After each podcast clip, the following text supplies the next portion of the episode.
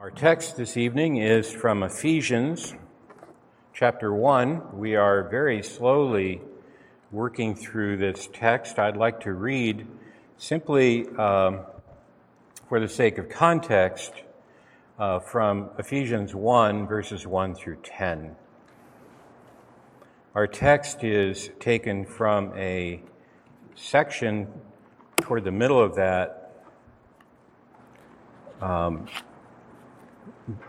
really verses 8 and 9. I'm not going to be doing all of uh, 9 even, but I'll, I'll make that clear when we work on the text. So let us turn our attention now to the Word of God, reading from verse 1 of Ephesians 1. Paul, an apostle of Christ Jesus by the will of God, to the saints who are in Ephesus and are faithful in Christ Jesus. Grace to you and peace from God our Father and the Lord Jesus Christ. Blessed be the God and Father of our Lord Jesus Christ, who has blessed us in Christ with every spiritual blessing in the heavenly places, even as he chose us in him before the foundation of the world, that we should be holy and blameless before him.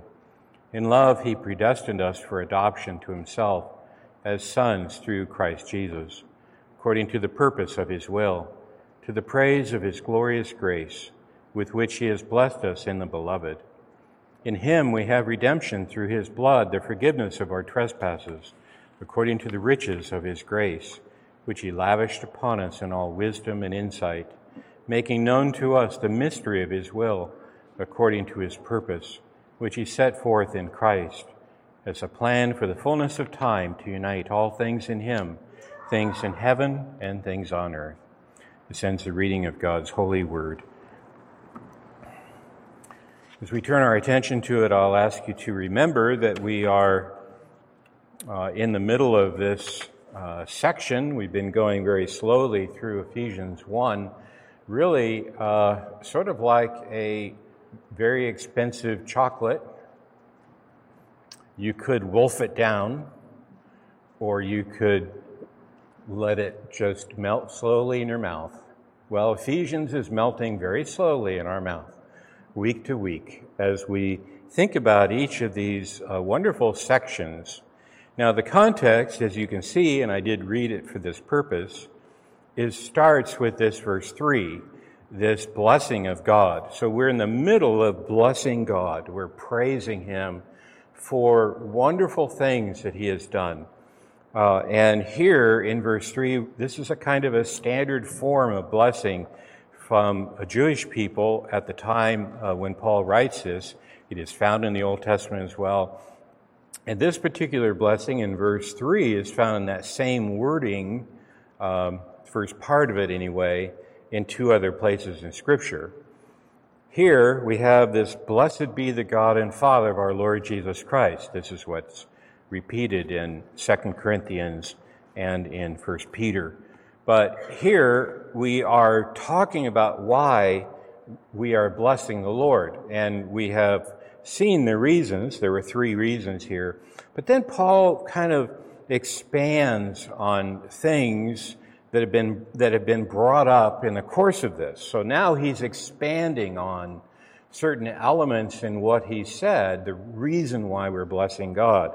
And here we're looking at verses uh, uh, 8 and 9, we're looking at this text that, that uh, begins in verse 8 and it begins which. So it, you know, the context needs to be brought in here, and that's the end of verse 7. Notice it says, according to the riches of his grace.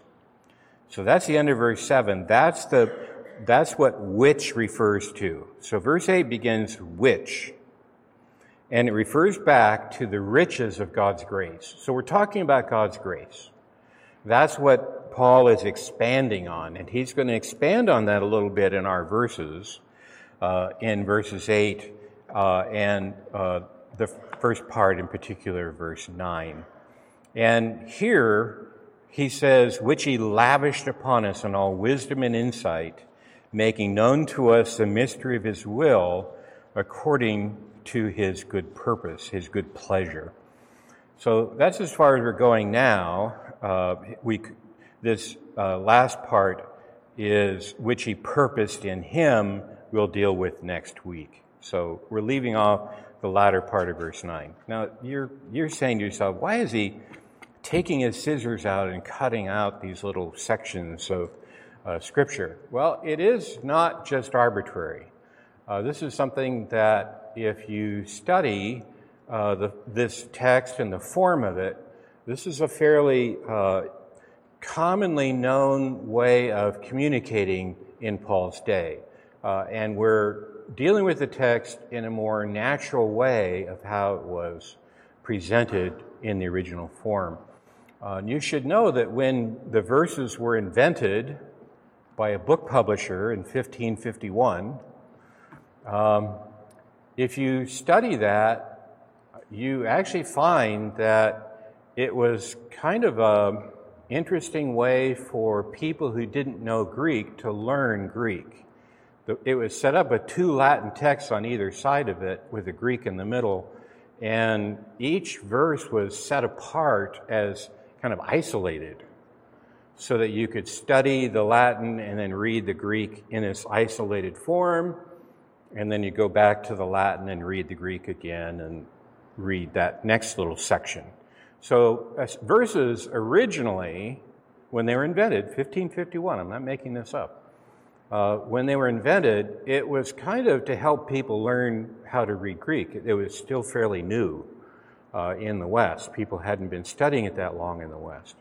Uh, and it kind of it tends to isolate the text. It makes these you know sections of Scripture kind of self-contained. And I don't want you to get that impression. This is not a self contained, this is a flow. It's a, it's a flow meant for oral presentation, and each uh, portion is kind of marked out, uh, and it has this uh, it's like a spoke in a wheel. It contributes this little element to the uh, flow as it unfolds in praise of God. So we're going to isolate a little section just because of our time is limited. But this section here on God's grace really does have unity as I presented it to you, I believe. Um, and this is, this is something to, uh, I just wanted to let you know this is not arbitrary. I'm not just, you know, doing this uh, willy nilly. This is uh, something that has uh, a lot of study and careful uh, attention to it when we look at this.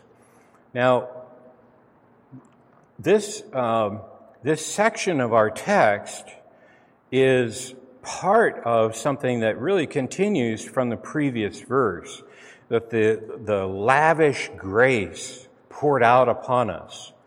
Uh, and this is, this is uh, more or less repeated from what Paul has said earlier uh, when he's talked about God gracing us in the beloved, this is the end of verse 6, in whom we have redemption according to the wealth of his grace.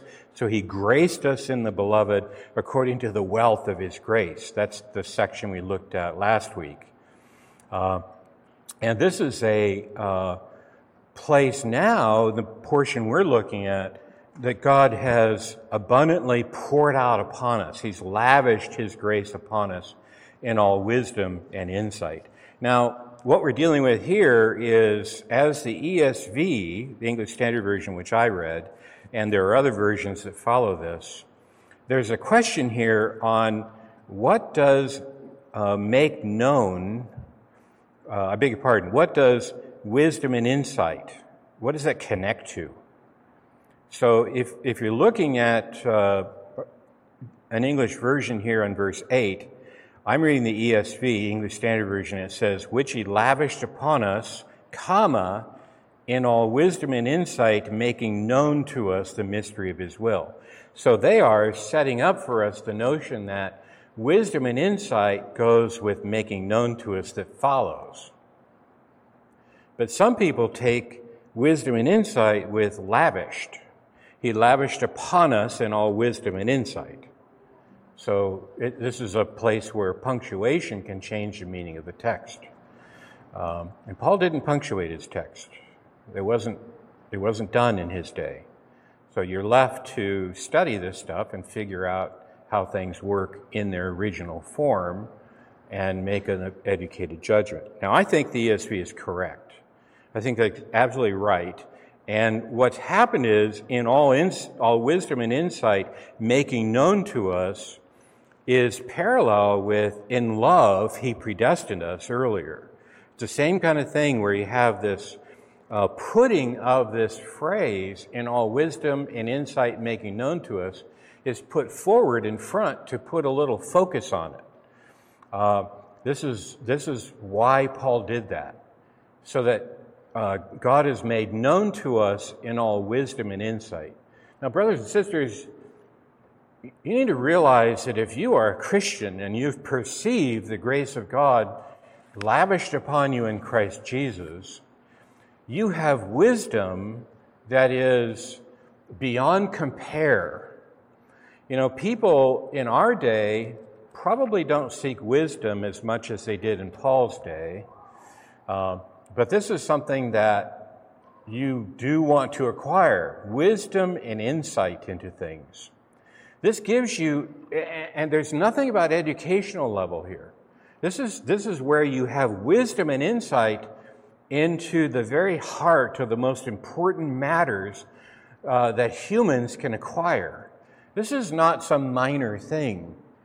This is, this is insight into a mystery which was uh, held back by God and only revealed in a very much of a, an outline form until now he has poured it out upon the world. And that's what we're dealing with here. Uh, Paul is saying God has now poured out his wisdom and insight in Christ Jesus upon us. We have all insight into the most important matters of human life. This is not a minor thing. And this is done by His grace. He has lavished or increased His grace. This word for lavished, so verse 8, which He lavished upon us. So it's His grace which He lavished upon us, uh, is also means to make to abound. He has caused it to increase. He has made it abound, sort of like that uh, pot of oil in the widow's home where it starts a very small amount and then all of a sudden it's filled to the brim. Uh, it's made to increase. It's like a fountain that just pours out. Grace just bubbles up and goes to the very top of the lip and spills out. This is what's, what God has done for us. He's lavished His grace uh, and wis- in wisdom and insight. And, and so you find this elsewhere in 2 Corinthians 9 8. 2 Corinthians 9 8. God is able to make all grace abound to you. You have that same uh, st- statement, really. God is able to make his grace abound to you. This is, this is what he's able to do and what he's done in Christ Jesus. So that's why we're, that's why he's praising God. God has made his grace abound to us.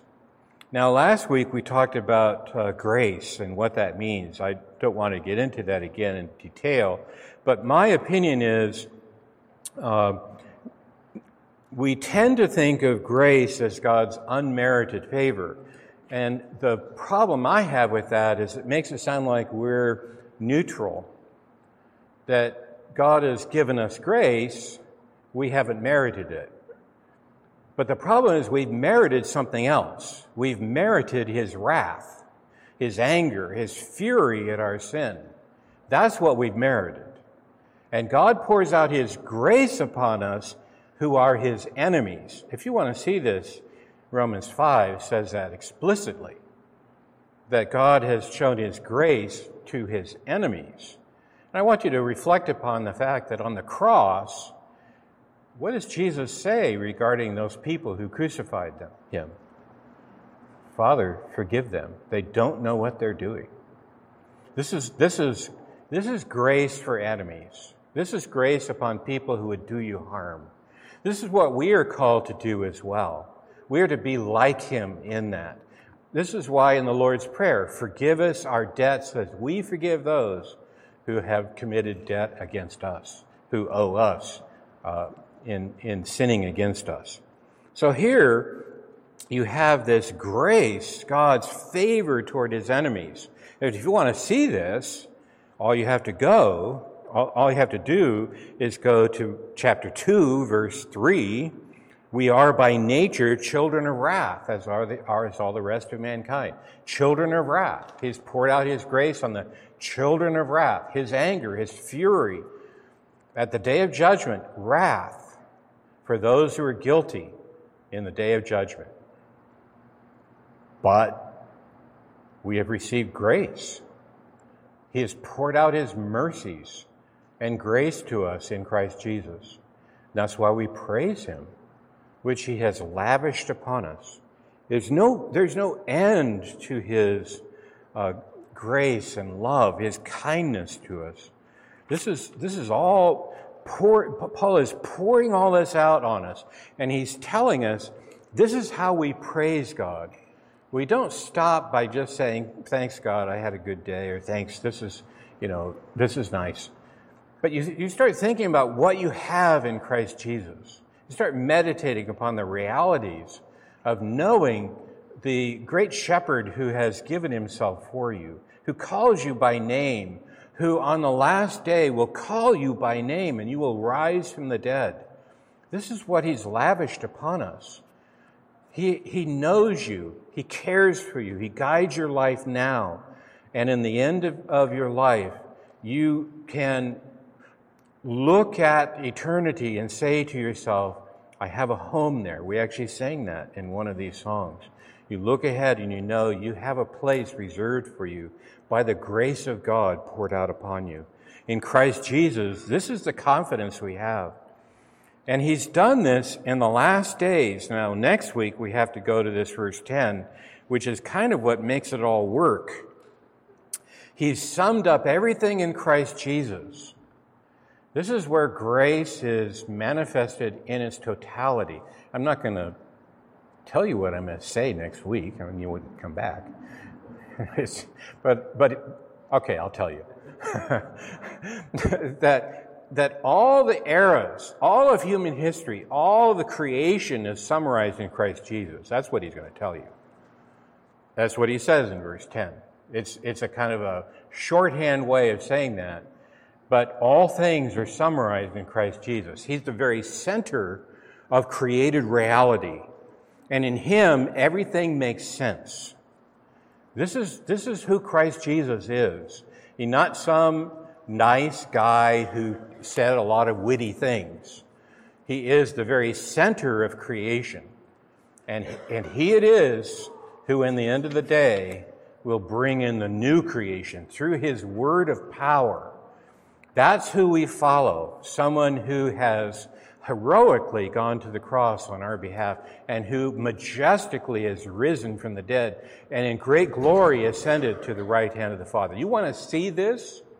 You read the book of Revelation. The book of Revelation is, in, in large part, simply showing you the glory of Christ, the Lamb of God, in all of his spectacular appearance and his majesty and power. This is, this is very clear in that book.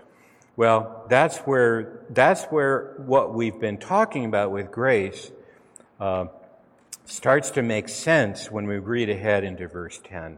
And this was all according to God's good pleasure. It was God's pleasure to do this. This was His will for us. Uh, that's what we read at the end of this section. Um, he made known to us the mystery of His will according to His good pleasure. Uh, he, he, was pleased to do this. This was something that He had dis- determined to do this, um, and it's of His will for us. Because there are times when you think, you know, I really don't deserve this. God's going to change his mind. You know, he's going to change his mind about me being one of his people.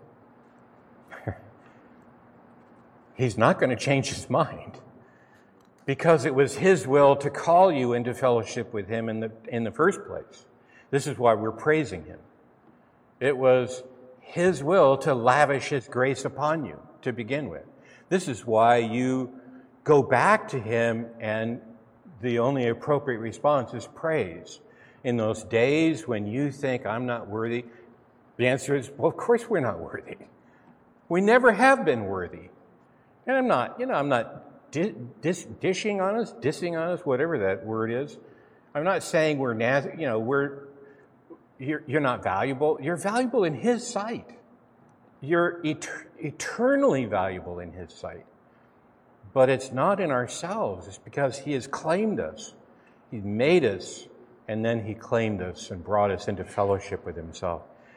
And, brothers and sisters, this is a great mystery that is revealed. Now, once He says mystery, the scholars get all excited. Oh, yeah, Paul's just engaging in mystery religions. This is just, you know, the same old stuff you get with uh, all the mystery religions of the day, and Paul is simply uh, conforming this to paganism. Now, if you know anything about mystery religions, it's kind of sad, actually. So in Ephesus, they found, uh, let, back up. In Ephesus, they've been excavating this city in um, modern day Turkey, the western side. Uh, they've been excavating this city for probably about 120 years or more. Um, and digging it up, and you know, the archaeologists get all excited when they find a pot or a pan or something. Uh, but they found some really interesting stuff, um, and including in Ephesus on a hillside downtown, they found some condominiums. And th- this is the only place where personal housing has been found outside of Pompeii in Italy you know, is buried under a volcano. This is, this is a remarkable find, and they've been excavating it. Now, I went to a conference by one of the excavators. Well, it was a conference, and one of the excavators of that hillside uh, gave a report on what they found. And it was fascinating because they found one of these condos had a secret room um, and a secret window and they think a statue of a god that was part of a mystery religion. So there was possibly this mystery religion practiced in this home on this hillside in Ephesus. Paul's writing to the Ephesians. So is he engaging in mystery religions? Well, here's what mystery religions are. Basically, you go at night and they blindfold you and then they take you into a room like that secret room. You know, you have to crawl through a passageway. And then you see something secret and you're sworn to secrecy and then you leave and now you know the secret. You know, it's like, oh, okay. That's the kind of stuff that they do in secret. It's sort of like a frat party, you know. It's, you're kind of thinking, isn't, it, isn't there something more? Uh, no, that's pretty much it. You know, you might learn a secret handshake, they might have some sort of secret sign, a secret word or code word.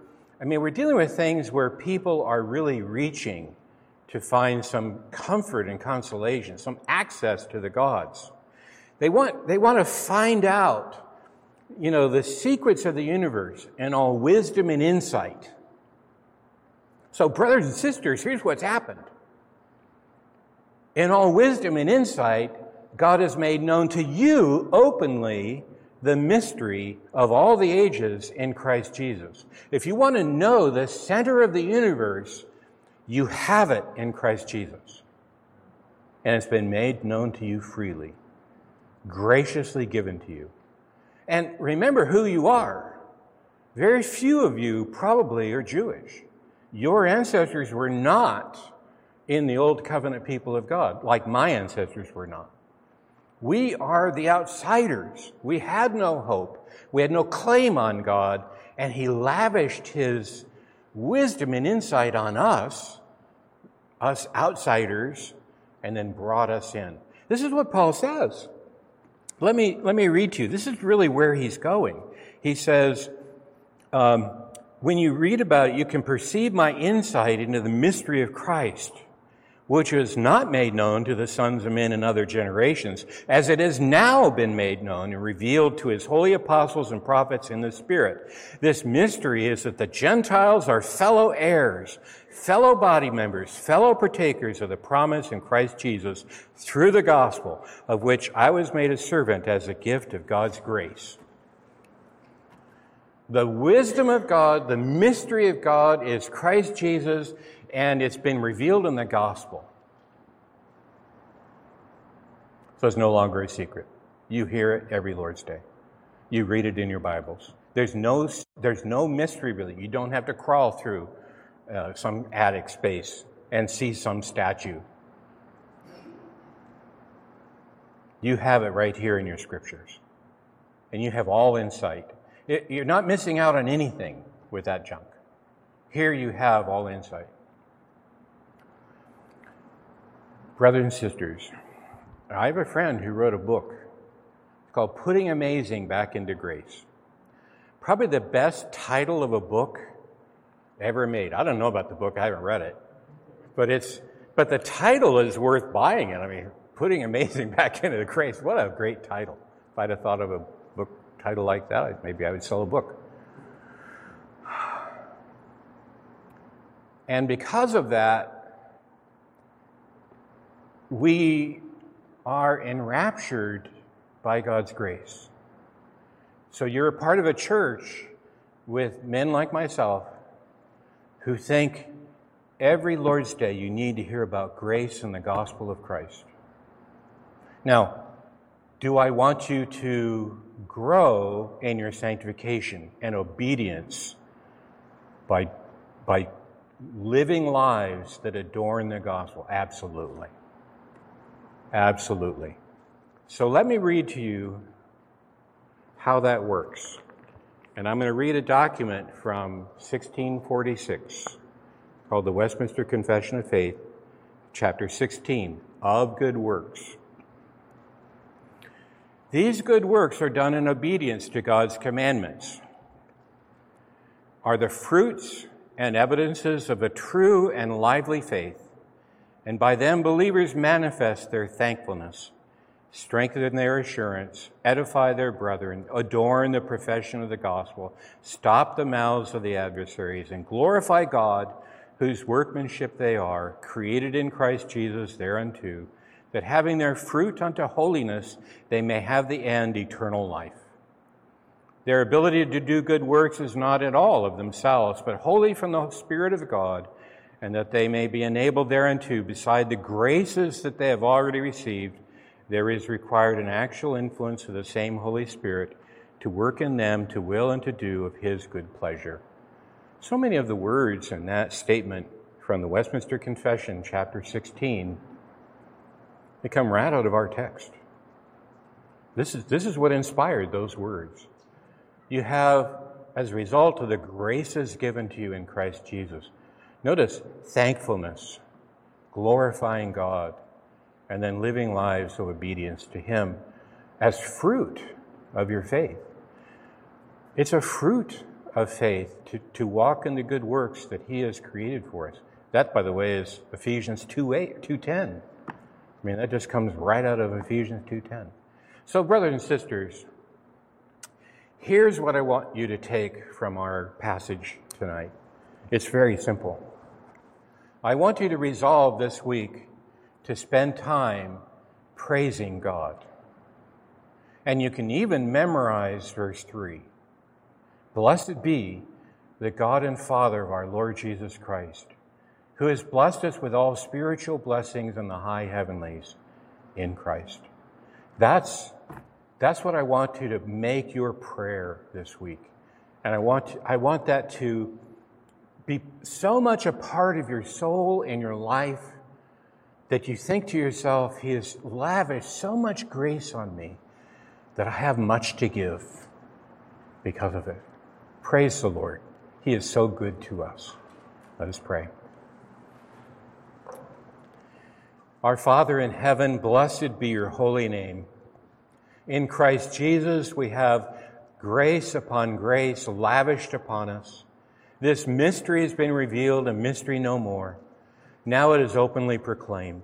Help us in this church to proclaim the gospel day in and day out. As we meet, may the gospel uh, always be available and be on our lips to, to share the joy and the good grace of Christ with our neighbors. And as that happens, O oh Lord, may we grow in our holiness, in our uh, obedience to you, in our concern to lead upright lives before you as